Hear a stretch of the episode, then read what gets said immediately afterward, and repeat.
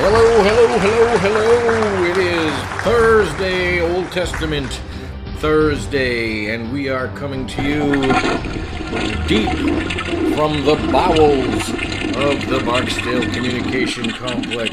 We are happy to have our studio audience here. That does not exist. You may notice we got the camera stationed a little bit differently. I got a little wider view, but I don't have to move the camera around. It's not in the way. It's set back against the wall. So that's a little better, and I'll try to look at you, even though you're far away now, but I'll try to keep looking at you. Nancy, I promise I'll try. And so we're just glad that you're here, and we are coming to you, as I said, deep from the bowels of the Barksdale Communication Complex. I am Pastor Jeff Barksdale. This is Wake Up to the Word, and we are went over what's my number 1,200 headed to 1,300 plays in 7 countries. We are being heard. We're so thankful to you for sharing it and listening and commenting, and we're just so glad that you're here. And we try to go, we're going through the Bible chronologically. You have your Bible reading plan that you can get for yourself at wakeuptotheword.org, or go to lifecoastchurch.org and go under growth, and you can find the Wake Up to the Word. We are nearly gotten all of our episodes up on YouTube as well. So you can go to YouTube, to the Wake Up to the Word, and subscribe there, and you can watch there or on Spotify, where we upload as well. So you can watch in both venues, on Spotify or on YouTube, and we'd love to hear from you. So just either comment or add in and see.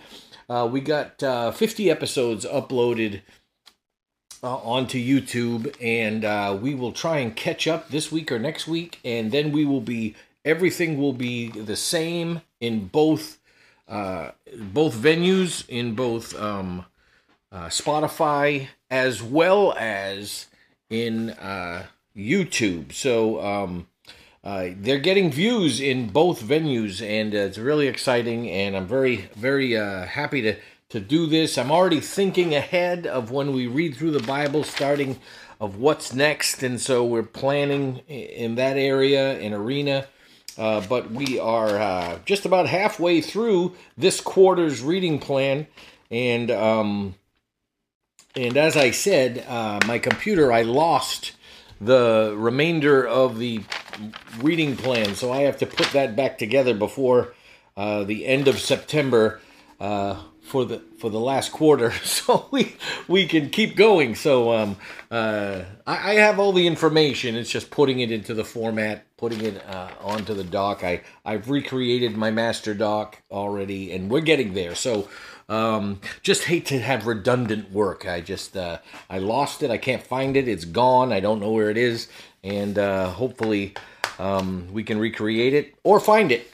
Finding it would be much better. So here we go. Let's get into the Word here. Let's get ready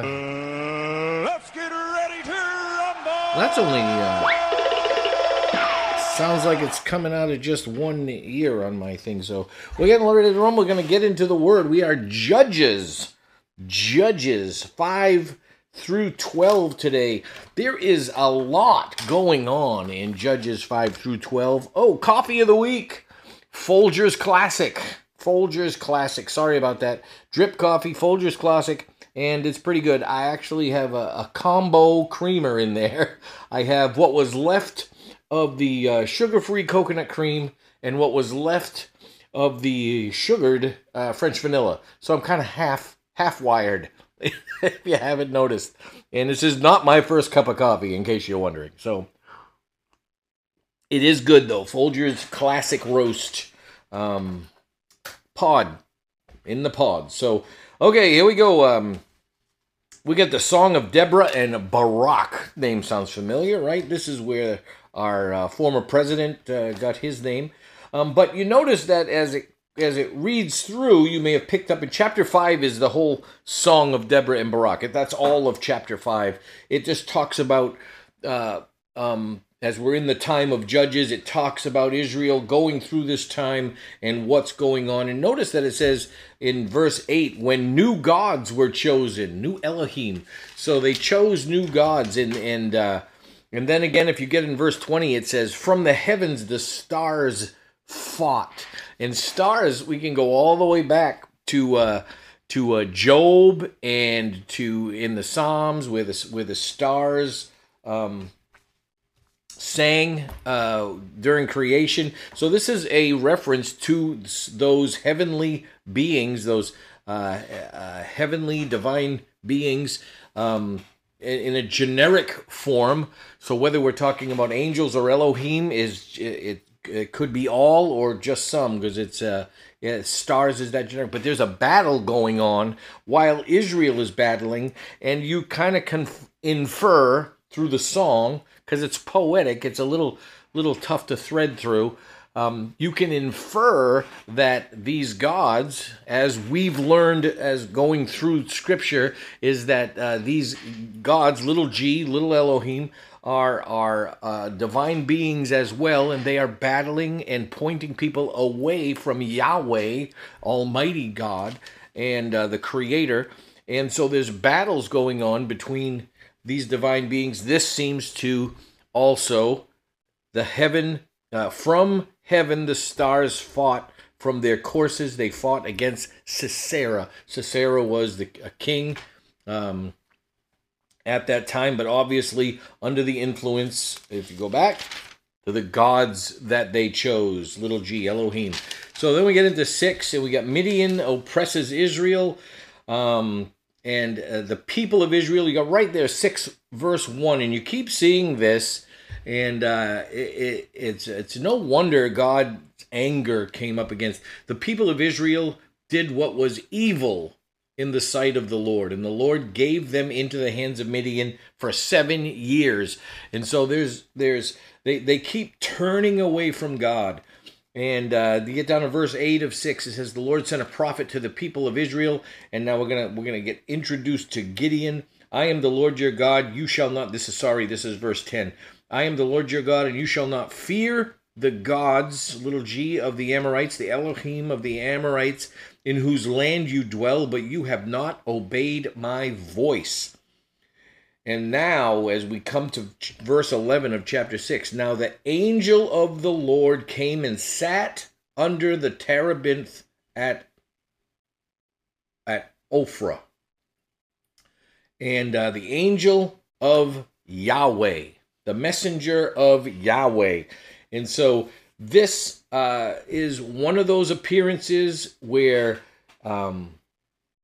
this is the other Yahweh that they knew of in the Old Testament. And we've talked about this before. I'll just reiterate it just for those who might be joining us anew. People say that the Trinity is foreign to the Old Testament. It is not foreign to the Old Testament, because at the very least, they understood a binary nature of God, the other Yahweh, the Almighty Yahweh in heaven, the holiness, the Father, and they also knew this other Yahweh, this angel of the Lord, this angel of Yahweh, who appeared to them, who appeared to prophets, who appeared to judges in this time. They understood that these had distinction. These were not. This was God, but not God. It was the God who was here on earth, but it was not the God, the holiness in heaven, the Father. And so they understood that, and you'll see this throughout. And as we've talked about, the New Testament helps us understand some of the terminology used there, whether it is the angel of the Lord, whether it is the word of the Lord, whether it is the name of the Lord. That all these terms are used to describe this other Yahweh that appears to the people of Israel. And so they at least understood this binary nature. And then as you throw in the Holy Spirit, which they talk about, and they recognize, whether they recognized it as part of the Godhead or not, we do come to realize that within the New Testament. So there is this inference of a binary God, Godhead, and also the understanding of the Holy Spirit that's part of this, but not quite a full understanding of the connectivity. So there's definitely an understanding of a God that has multiple manifestations. And so that is what they understood. And so when people tell you there's no understanding of this multi-person God in the Old Testament, that's just not true. And when you read it with ancient Hebrew eyes, you see it again and again and again. And it's hard to unsee it. Once you see it once, and you recognize the terminology, you start to recognize it more. So as we go through here, we understand in verse 6, we see in verse 6, verse 12 of chapter 6, and the Lord, and the angel of the Lord appeared to him and said to him, "The Lord is with you, Yahweh is with you, O mighty man of valor." And Gideon said to him, "Please, my Lord, if the Lord," now that's small Lord, as in respect, sir, and if the Lord, Yahweh, is with us, why then has all this happened to us? This is a very common question. If God exists, why do all these bad things happen? And it's because of our sin, because of their sin, because of our sin, because of the curse of sin. All these things are taking place. And God does interact, but ultimately his plan, his ultimate plan, will be fulfilled, and so he'll interact to fulfill his plan, but he also lets the consequences of sin work their course within his plan. So I know that's sometimes a little hard to wrap our brains around. Got that question yesterday at Word on Wednesday. Gideon at first doesn't seem to realize that he's speaking to Christ. He's speaking to the second Yahweh, but he does figure it out as the chapter goes on, and he seems to get it as this Yahweh says to him in verse 16, "And the Lord said to him, 'But I will be with you, and you shall strike the Midianites as one man.' And he said to him, 'If now I have found favor in your eyes,'" see, he's figured it out, that's 17, "'show me a sign that it is you who speak with me. Please do not depart from here until I come to you and bring out my present and set it before you.' And he said, 'I will stay till you return.'" So at first he doesn't know who he's talking to, and then he figures it out, and he wants to give an offering. He wants to give a gift. That brings us down to the end of chapter 6, where Gideon destroys the altar of Baal, and this sets into effect some interesting things. As we get to 28, when the men of the town, he destroys the altar of Baal and Asherah beside it, and then it says, "Then when the men of the town rose early in the morning, behold, the altar of Baal was broken down, and the Asherah beside it was cut down, and the second bull was offered on the altar that had been built."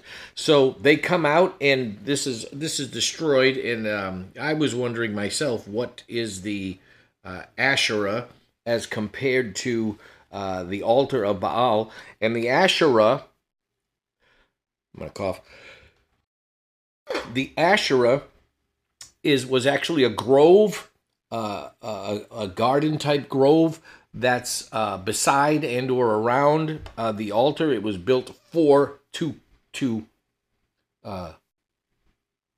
complement and have a nice place for the altar. So, and this just goes to connect with places of worship, mountains, and gardens, okay? It's a garden around the altar of Baal. Satan wants to mimic exactly what God does. God created Eden, a mountain garden, a sacred space that was a mountain garden. It was high on a hill, and Eden was that space where the divine council came and where Adam and Eve were invited in to be part of that, and that's why they were cast out, because they introduced sin into this divine space. So they were cast out because they couldn't stay there. So now we have this mock Eden, this mock sacred space. And so Gideon comes in and destroys it. And now the people are so upset that they want to kill Gideon. And so, but his father says, well, why don't you let Baal take care of it himself? If he doesn't take care of Gideon, then you'll know that your God is not real. And so, obviously, they said, let Baal contend with him. That didn't happen.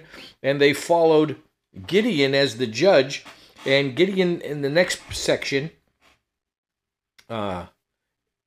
in 36, starting at 36, this is where, when you hear the term laying out a fleece for God, this is that section of Scripture, 36 through 40, where Gideon lays out a fleece. He says, if you will save Israel by my hand, as you have said, behold, I am laying a fleece of wool on the threshing floor. If there is dew on the fleece alone, and it is dry on all the ground, then I shall know that you will save Israel by my hand, as you have said. So that happens exactly how he asked God.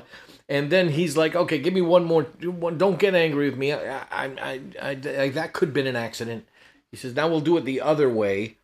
And if there's dew all over the ground, but not on the fleece, next day, then I'll know. And so that happened. And this is where we get the term putting out a fleece, is that, God, if you want this to happen, or if you want me to do this, or you want me to do that, then show me by doing this, that is the way to go. And I've heard of several people that have done that, and God has done some amazing things in those. And you can't do something that is natural in the natural. You have to do something that is beyond the natural or extended natural. It doesn't even necessarily have to be completely supernatural. Back in the day, I heard this story as told by Pastor Holly at Life Coast. Should they go and plant a church? Should this happen? And she lays out a fleece, and her fleece was, if you're telling us to move, have a bird fly by the window. And psh, the bird flew right by the window, right at that moment. And she said, well, there's birds all around here. So that could have happened at any time. God, if you really want us to leave, let something drop and fall. And something dropped and fell in her house. Right in that moment. So it was those kinds of things. Those things do happen in the natural, but not in the exact moment, in the exact way that you want it. Just like Gideon, the things that he asked for were natural occurrences, but they happened in an unnatural way, and exactly how he explained it. The Bible also says, don't put God to the test. And so, how do you balance these things out? This is less of a test and more of a confirmation request. So it's not testing God in that you put yourself in harm's way, and so God, you're expecting God to rescue you, because chances are you ain't going to get rescued. And that was the context of that, when Satan told Jesus to hurl yourself down, the angels will come and get you. You shall not put God to the test. The test was putting yourself in harm's way, expecting God to rescue you. So that's what that's all about. That's the distinction there. I got a little bunny trail going on there, huh? So, maybe we need to kind of get back to what we're doing. 7 Gideon's 300 men. He gets his army, defeats Midian. And Gideon, if we get through 8, and Gideon, there was rest in the land for 40 years under Gideon, and he was called Jeroboam because of his defeating of Baal, and that's when he started being called Jeroboam, which means let Baal contend against him. And they kept calling him that for quite some time. And then you get down to chapter 8 towards the end, and it says he has 70 sons because he had many wives and concubine. And he had a son through a concubine called Abimelech. Abimelech steps up to be a king, but in verse 33 of chapter 8, he said, as soon as Gideon died, the people of Israel turned again and whored after Baals and made Baal Berith their god. Elohim, little g. This Baal Berith is a Philistine god. Baal was that god of the Midians. And just see what happens here. When you don't put yourself into a position of accountability, these people had a position of accountability because God was leading them through Gideon. He was a leader. He was a judge. And as soon as he died, they went right back to doing what they were doing, worshiping false gods. This says whoring after. I mean, it was like a lust that they had to go and do the things, the worship style of Baal, which was all based around sexual worship and things like that. So try not to get too graphic here, because we do click this as a podcast that anyone can listen to. So, but that's what the worship was of these false gods, and you understand what this turning away from God is when you see the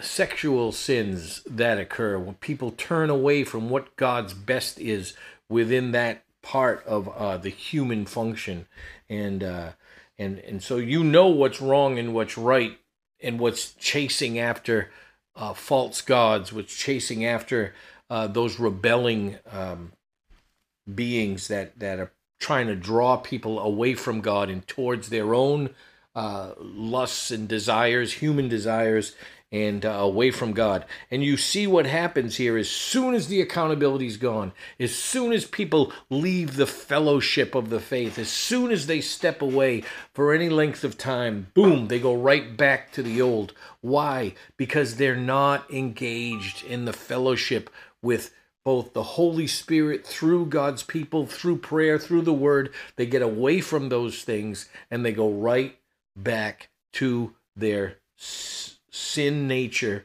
which has a power that will draw people away. So this is a continuing cycle in Israel. Abimelech's conspiracy, they made Abimelech king. He ruled for 3 years. He also had 70 sons. They went and killed the 70 sons of and they had violence done to the 70 sons. Didn't say they killed them all, but they definitely beat him up. Getting into chapter 10, further disobedience and oppression. The people of Israel, verse 6 of chapter 10, the people of Israel again did what was evil in the sight of the Lord and served the Baals and the Ashtaroth, the gods of Syria, the gods of Sidon, the gods of Moab, the gods of Ammonites, and the gods of the Philistines, and they forsook the Lord and did not serve him. Now this is that Ashtaroth. This is not the Asherah that we just heard. This is a different word, and this is actually a goddess, a female representation of that rebelling Elohim. And you'll see that it's female in 1 Kings, a reference if you want to write that down. 1 Kings 11:33, same reference, just one name given. This is plural Baal and Ashtaroth, so it uses the god Elohim. It uses a plural gods and of Syria, and so it used a generic term. And then the Ashtaroth in 1 Kings is singular, and it says goddess. So he's a female version of that term. So we understand that there is this gender thing, gender distinction, male and female, even within the rebelling Elohim. And whether this is just to draw both men and women, anybody's guess, but that makes good sense. People of Israel cried out to the Lord. This is 10:10. We have sinned against you because we have forsaken our God and have served the Baals. And the Lord said to the people of Israel, did I not save you from the Egyptians and from the Amorites and from the Ammonites and from the Philistines and the Sidonians also and the Amalekites and the Moabites, Maonites, and the Maonites? I don't know. Did they invent mayonnaise? I don't know. No. That's the one we want. Yeah, I don't think they invented mayonnaise. And so the people of Israel said to the Lord, we have sinned. Do to us whatever seems good to you. Only please deliver us this day. So they got themselves in deep. And that's what sin does. And that's what chasing after the gods who draw you to your own lusts and desires, that's what it does. It gets you in so deep that you're in despair and you don't know what to do. Then we get to 11, and again we have another God mentioned here, another small g god, another Elohim, rebelling Elohim. Will you not possess what Shemoth, your Elohim, gives you to possess? And all the Lord our God has dispossessed before us, we will possess. So it just shows that God making those choices and dispossessing these other people and possessing the people of God. And it comes with Jephthah, makes a vow, makes a mistake, and we come into the Bethlehem, a mentioning of Bethlehem here. Ibzan of Bethlehem, he becomes a judge for 7 years in Israel, and Abidan, his son Hillel, of Hillel, the region, and he had 40 sons and 30 grandsons, and rode on 70 donkeys. I don't know how he did that, but he rode on 70 donkeys, and he judged Israel 8 years. And so we're in the era of judges. The next judge coming up next week will be Samson. And so we'll start talking about that next week. But we are so glad that you are here. How did we do? We're under 30 minutes. We're doing good. So we're glad you joined us. That's Old Testament Thursday. This is the 17th of August episode. I don't know. What episode is it? 65? Episode 65? I think that's what it is. I could be wrong. I lose count. And so we will see you tomorrow. New Testament Friday tomorrow. I need some applause. I like doing it this way better. There we go. We got music and applause. We'll see you tomorrow.